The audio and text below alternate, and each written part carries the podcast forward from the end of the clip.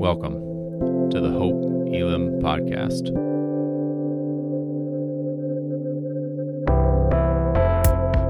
We are a diverse church in the heart of Des Moines, seeking to bring God's kingdom as we live more like Jesus. We hope that what you're about to hear points you to Jesus Christ. Know that we're praying for you and look forward to connecting with you soon.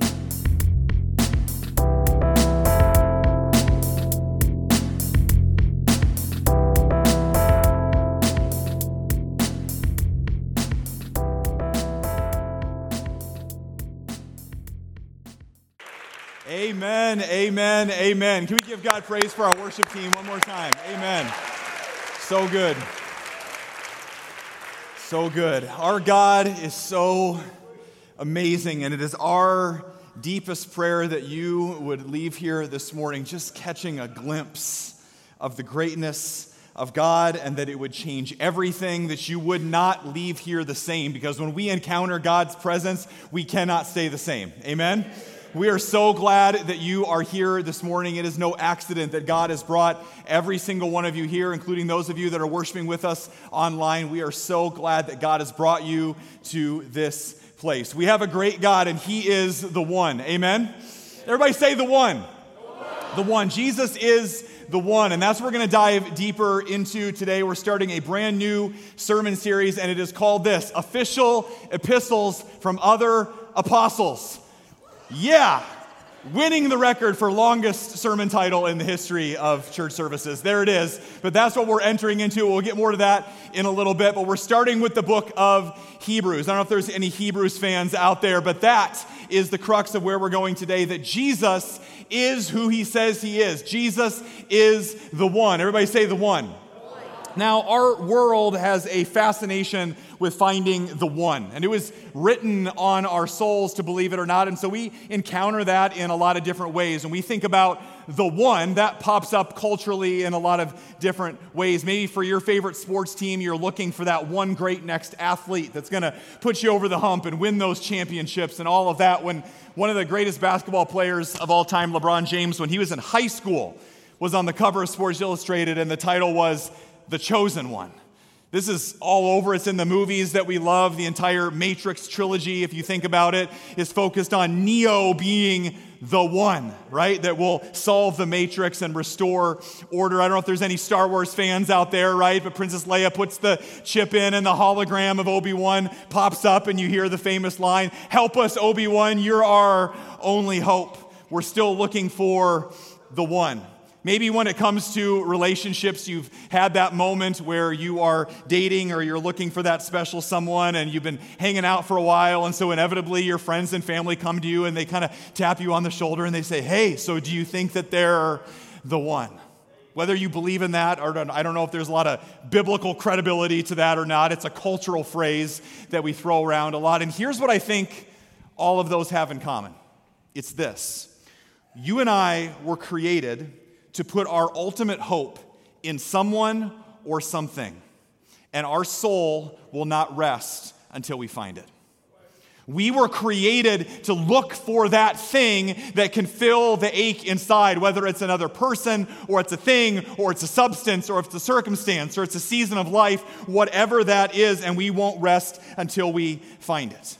For thousands of years, God's people had been looking for the one. This sets the stage for where we're going in the book of Hebrews today. They've been looking for the Messiah, the one who would come and restore order to Israel and kick out the Roman oppression, and, and, and the Messiah would come and reign on David's throne forever and ever and ever. This was to be the one, the Messiah, but then he came and he didn't exactly fit their box. But that is the focus of the book of Hebrews where we're going today. Hebrews says this and answers the question emphatically yes, Jesus is the one. He's above everything else. He's better than everything else. He is the one that we have been waiting for. That's where the entire book is going. But here's the problem is that God's people didn't fully believe it, and if we're honest, you and I don't fully live that way either. Our struggle is not that often we have we don't have a high view of Jesus, it's that we don't have a superior view of Jesus. Our problem a lot of times is not that Jesus is not a priority, he's just one of many priorities. And you know the old adage when everything is a priority, nothing's a priority.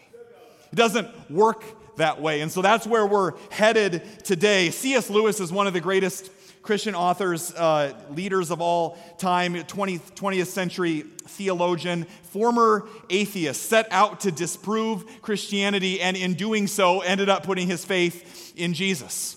And so, a lot of you that are taking the Alpha class on Tuesday nights have heard of Lewis, and he says this in his exploration of Christianity. He says, Christianity, if false, is of no importance. I mean, end of sermon, end of church, end of point. We can all go home, right? But if it's true, it's of infinite importance. The only thing that it cannot be is moderately important. It, the only thing it cannot be is so so. The only thing it cannot be is lukewarm. That right there is a great summary of the book of Hebrews. To be lukewarm for Jesus makes no sense. The point is this Jesus is above everything else because Jesus is better than everything else. Amen?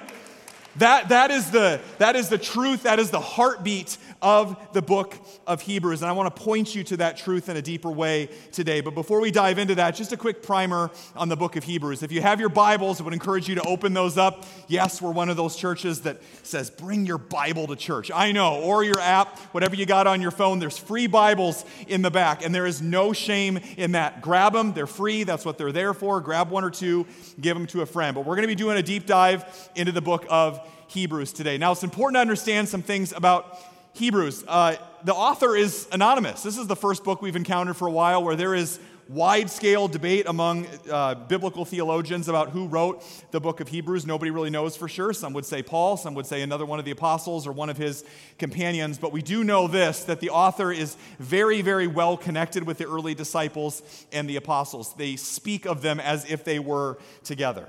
The author is making the assumption that their readers know the Old Testament the scope, the storyline of God's people.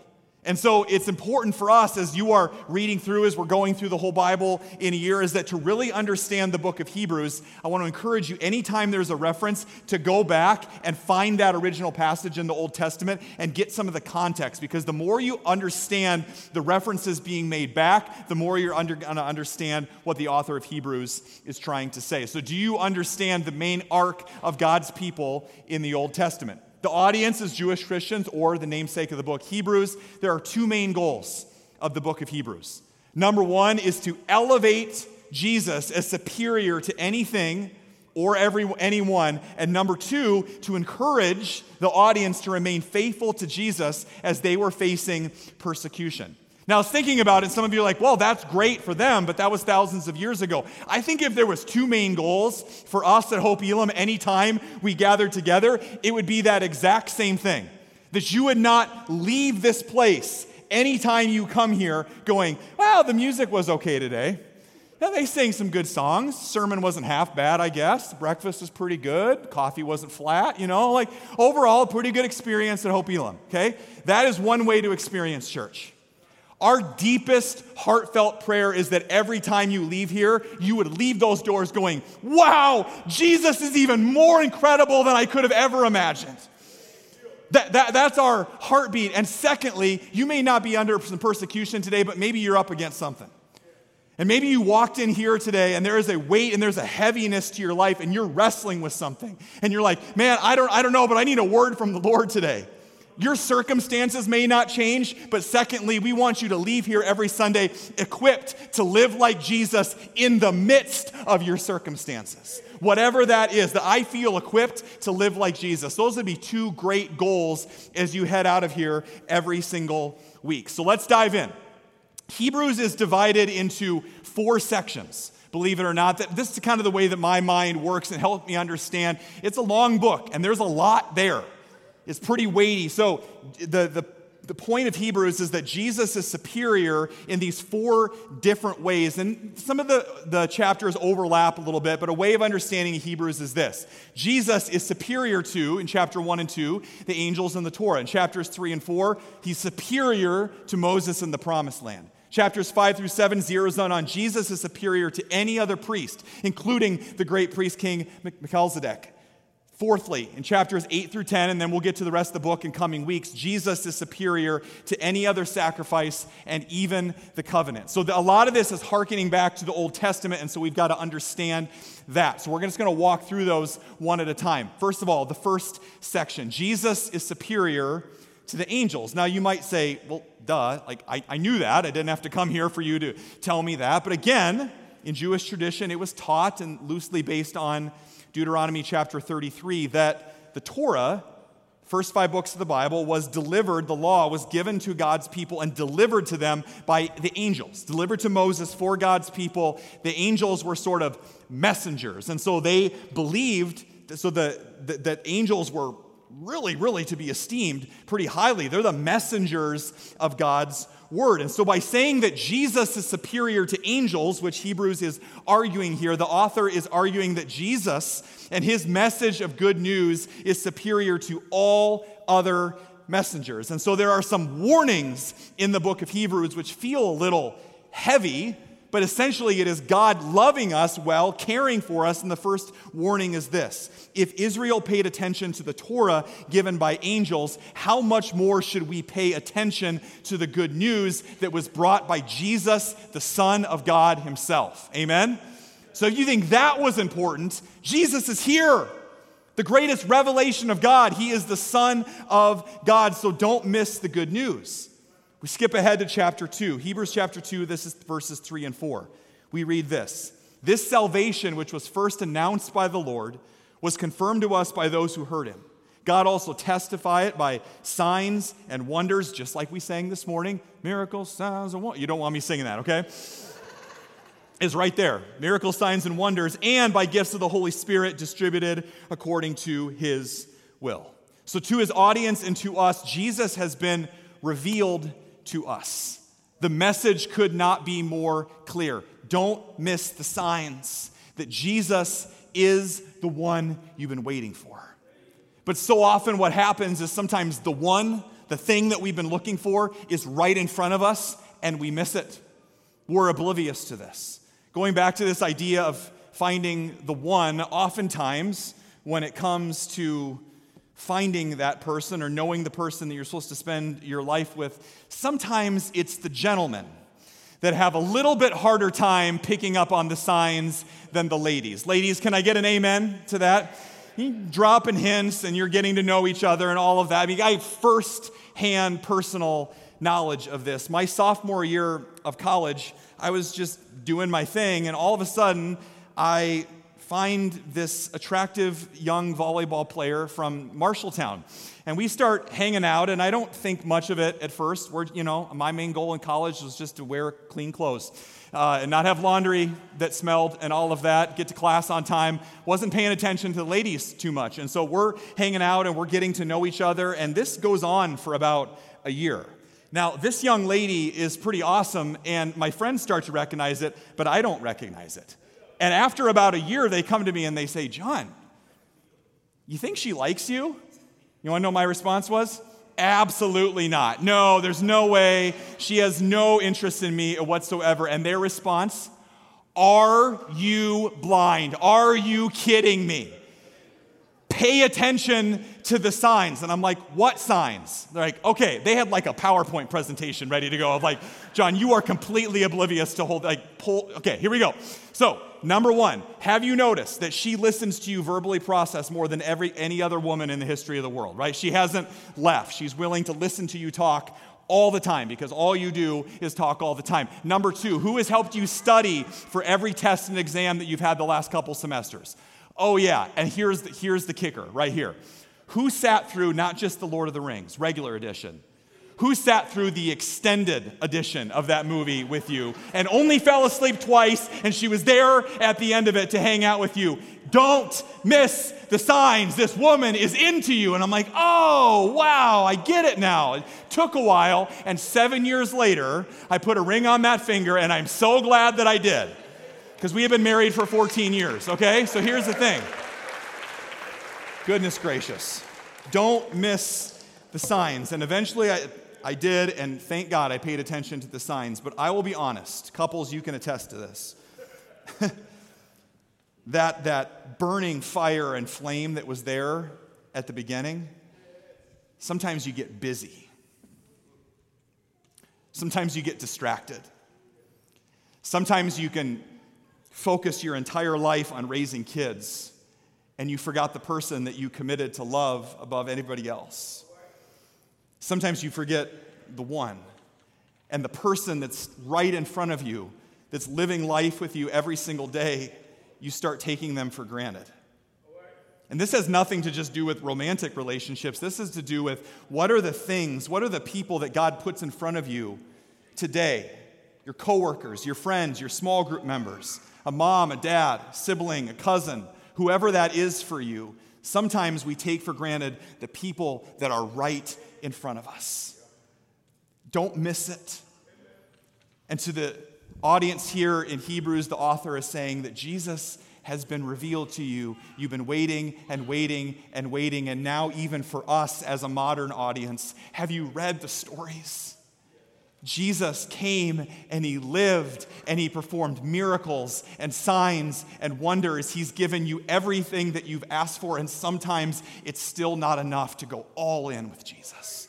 He is the one that you've been waiting for. Don't wait. Go all in with Him. Don't miss the signs. He is the one. Amen?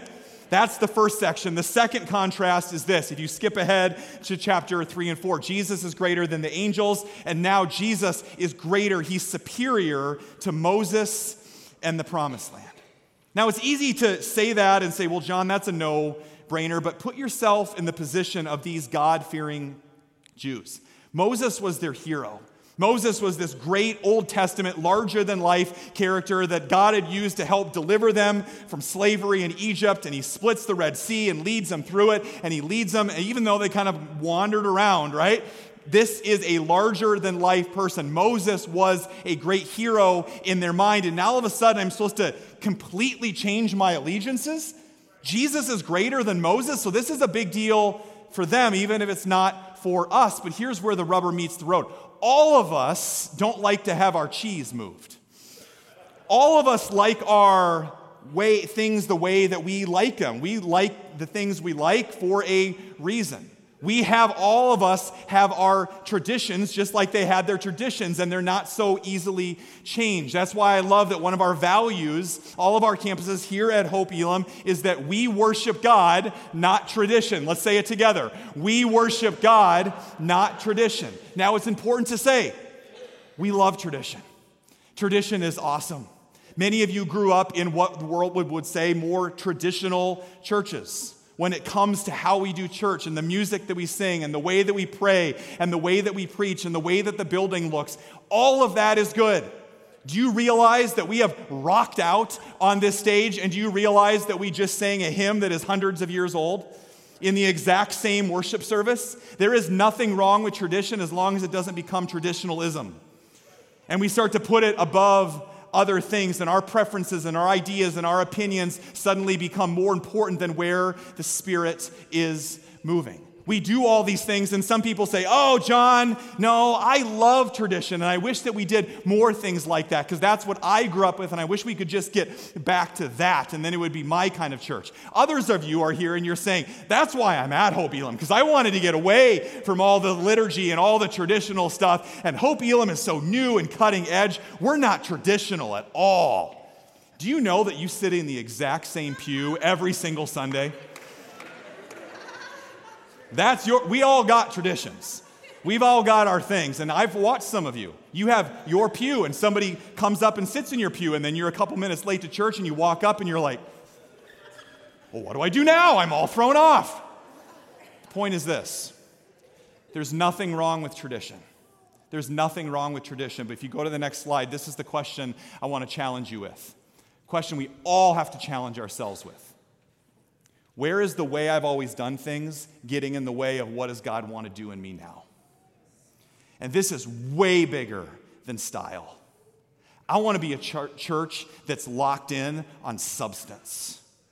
I don't want to be a church that gets so mixed up on you know, arguing about delivery methods. It's the message that never changes, and what's constantly changing is the methods of how we most effectively communicate that message of the good news of Jesus Christ to a world that desperately needs it. Amen? We worship God, not tradition. So, God, what do you need to do in me so that you can do whatever you want to do through me? And I don't want to get in the way, I don't want to get in my own way, because here's the thing we talk about the way that God's Spirit moves sometimes not just in worship or style of music or preaching or prayer or whatever that is, as like a, a wave of the ocean, a move of God, a wave of the Spirit. I want to be a kind of church, let's be the kind of people that even if it's not the way that we expected it, even though the wave didn't come in our tradition or our background or our way of doing church, let's be a church that's standing on the beach with our surfboards ready. And when we see a move of the Spirit of God, I don't care if it's my tradition or not, I'm hopping on that wave and going for a ride. Amen? Let's be that kind of a church. Let's not get so caught up in that, and that is the message to the Hebrews as well. Let's not worship style. Let's lock in on substance, on who this Jesus is. That is where the author is going in chapter 3. He says, Jesus has been found worthy of greater honor than Moses, just as the builder of the house has greater honor than the house itself. For every house is built by someone, but God is the builder of everything. In other words, to his audience, to us, if you thought Moses was worthy of honor and praise, how much more the new and better Moses, whose name is Jesus, who did not just rescue you from the enemy Pharaoh and from slavery, that Jesus has rescued you from a far greater and far more dangerous enemy, and that is your own sin and death. And Jesus has taken care of that for you today. Amen? So let's give Jesus the place of highest honor and praise. Chapter 3 continues. The story is told of Israel and their rebellion that caused them to lose out on the chance to enter God's rest in the promised land. And a lot of people that started that journey through different generations never entered. Do you know this? One of the reasons the Old Testament's so long is because they wandered for a long time. A journey, a journey from Egypt to Canaan to the promised land that was supposed to take about two weeks took 40 years. And it has nothing to do with them not having a smartphone. It had to do with the hardness of their hearts and the hardness of our hearts. Some of us are wandering today. Maybe not in a direct rebellion or running the other way from God. Maybe some of you are. And today he says, turn around because I love you too much. But for some of us, our wandering is that we just float from church to church, group to group, Bible study to Bible study, partner to partner, substance to substance, trying to fill that ache inside. And we're wandering. And I don't know about you, but I don't think I'm going to look back on my life decades from now and say, you know what? I am so glad that I wandered around for about seven or eight years. I'm so glad that that season of life that we had young kids, we just got apathetic to Jesus and his church. I'm so glad we took that time off. You know, I, am really, really glad that when things got busy at work, I just put God on the shelf for about two or three years because that was a season. Because sometimes a season turns into our lives and the way that we live. If Jesus is who he says he is, the opportunity that he is holding before you today is so much greater than even the promised land that stood ahead of Israel. It is an opportunity to have a daily relationship with the God that created you. And if you are wandering today, the author of Hebrews, God Himself is pleading with you come home. Come home. Stop wandering around.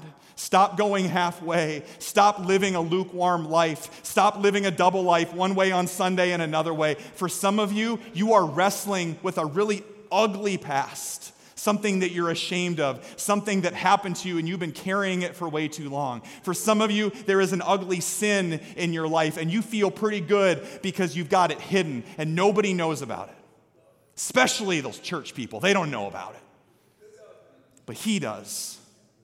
And what you're not telling anybody is that living a double life, living and hiding that sin, you are exhausted.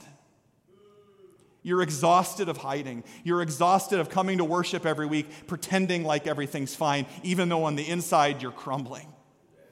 Come home. Your father's pleading with you today. Come home. Everything that you're longing for, God has.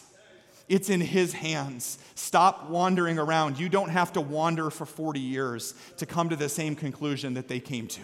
That's what the book of Hebrews is calling out to you. I think at the end of my life, if anything, I'll say, I wish I would have come home sooner. I wish I would have gone all in for Jesus sooner. Now, it's important to note as you read the book of Hebrews, some of these warnings that pop up in these chapters are going to seem really harsh. You say, like, wow, God woke up on the wrong side of the bed. He's angry, God. Don't mistake anger for passion. If you are a good and loving parent, hope that I am most of the time. We have some neighbors that live across the road, and our, our kids love to run across the boulevard and go over there. If my son or my daughter is running across there and I see a car coming, as a good and loving father, I am not going to say, Dearest Caleb, I am wondering if you would strongly consider backing up or speeding up a little bit because there's a massive car that's coming to run you over, right? Would you consider that? Don't mistake anger for passion. I'm to say, stop, go, speed up, hurry up, slow down. I don't raise my voice a lot, but I do because I'm passionate, because it comes from a place of love. And so as you read the book of Hebrews, it is a good and loving and kind Father that is pleading with you come home. If you have the cure to an incurable disease and people need to know about it, you're not going to keep the good news of that cure to yourself. You're going to tell everybody that you know. Amen? Don't keep it to yourself.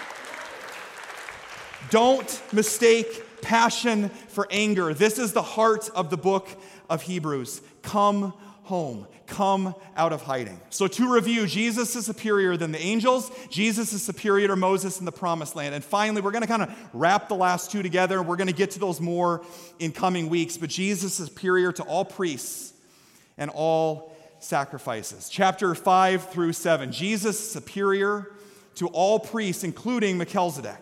Now, a little bit of Old Testament history if you don't know that the role of the priest was to represent God's people before him primarily to enter into the temple to a place called the Holy of Holies, where only those priests could go, and they would offer what they hoped was a good enough sacrifice to atone for the sins of the people. And often you, they would you, try to find a pure or spotless animal, a dove, or even a, oh, I don't know, a lamb.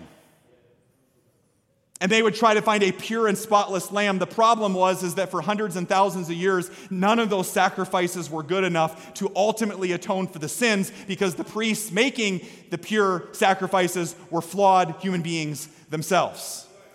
We needed something more until that something more came along, and his name was Jesus. And we read that Jesus does not come from the line of Aaron, which was the tribe of priests at that time. He came from the line of Melchizedek. Now, who's Melchizedek? If, by the way, if you're expecting and looking for baby names out there, that is a great Bible name that is available to you. You could do Mel for short, just throwing that out there as an idea, right? Now, who's Melchizedek? Melchizedek was a great leader in Israel's past, a priest and king. And Jesus is from his line. And if Jesus is greater and superior, then that means that Jesus is the ultimate priest and king. The only one who is morally flawless, who gave his life and sacrificed himself, not sacrificed a lamb, but who became the lamb and died so that you and I could have access to God. He is not only uh, morally pure and only able to do that, but also because he is our king in the line of Melchizedek, that he is eternally accessible. Hebrews talks about that our God, Jesus, is a God that is accessible to you anytime, anywhere. You don't have to get yourself washed up in the sink before you jump in the ocean of his grace. You can come to him just as you are, just as you are. Jesus is that ultimate priest and king. And because of Jesus' sacrifice, because he died and rose again, heaven is opened. And some of you might think, well, that's great theologically, but I want to tell you this is where the rubber meets the road. One of the incredible, incredible privileges that we have as pastors is to be with people during really difficult times of their lives. And maybe you've been there for a friend and a family member when they're taking their last breaths. Maybe you've stood there at a graveside. Maybe you've stood there at a bedside in the hospital. It's been a heavy last couple weeks in our church family.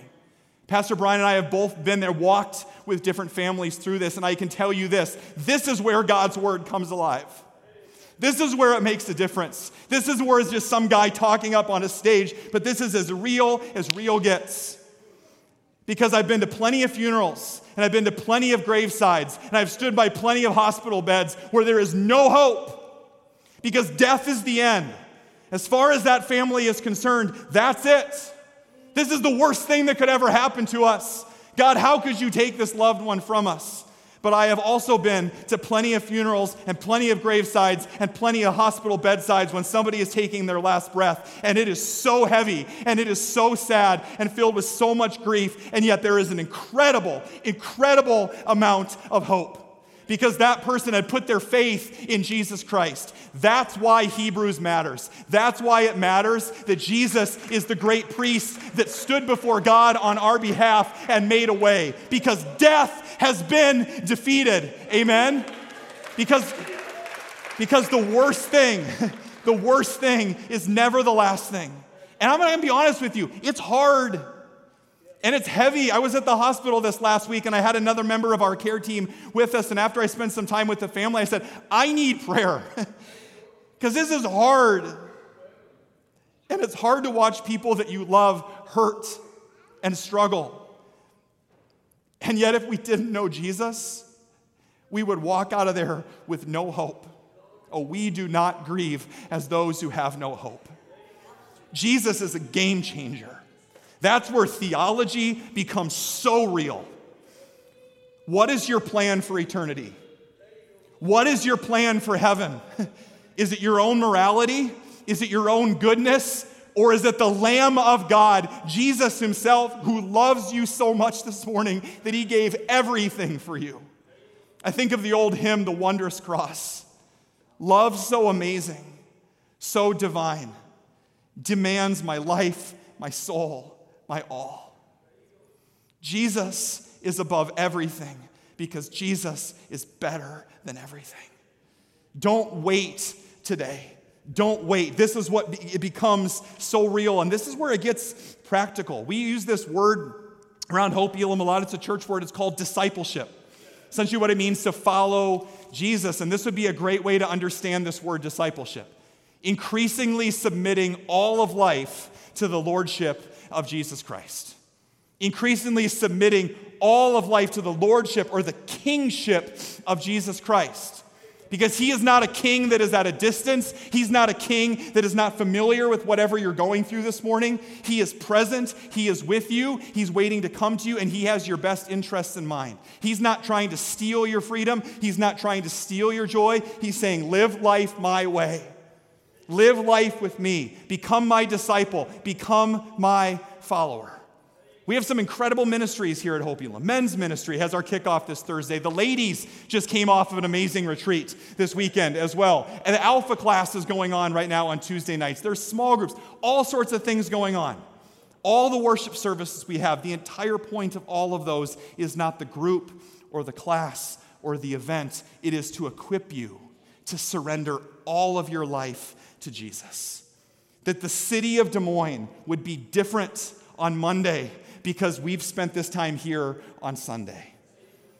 That, that, that your life would be so saturated by Jesus. And the best way to do that is in relationship. Don't do the Christian life alone. We need each other. Submit all of life to Him. At the end of the day, the book of Hebrews, the author is pleading with us Jesus above everything. And you want to know where this church is going? You want to know the heartbeat of this church? It's that. It's our number one value Jesus' is life, and the rest is details. Jesus, greater than anything, everything, or anyone. That's where we're going. And every time that we worship together, that's our hope. Not that we would point you to a political agenda, to a social agenda, to some cause, to some issue, to some opinion, whatever it is, we're here to point you to Jesus Christ and let the overflow of those things impact everything that we do as a church. Jesus is the one. Amen? As we prepare our hearts for Holy Communion this morning, take a look at this final video and just sit and be in the presence of God and stand in awe. Every story in the Bible points to Him, every story whispers His name. Take a look. There is no other king like Him, no other king. And the challenge of the book of Hebrews is this if that's true, then he deserves all of my worship and all of my devotion and all of my life submitted to him, the one true King. Amen? Whether you're worshiping with us online or here in the room, let's stand together for Holy Communion.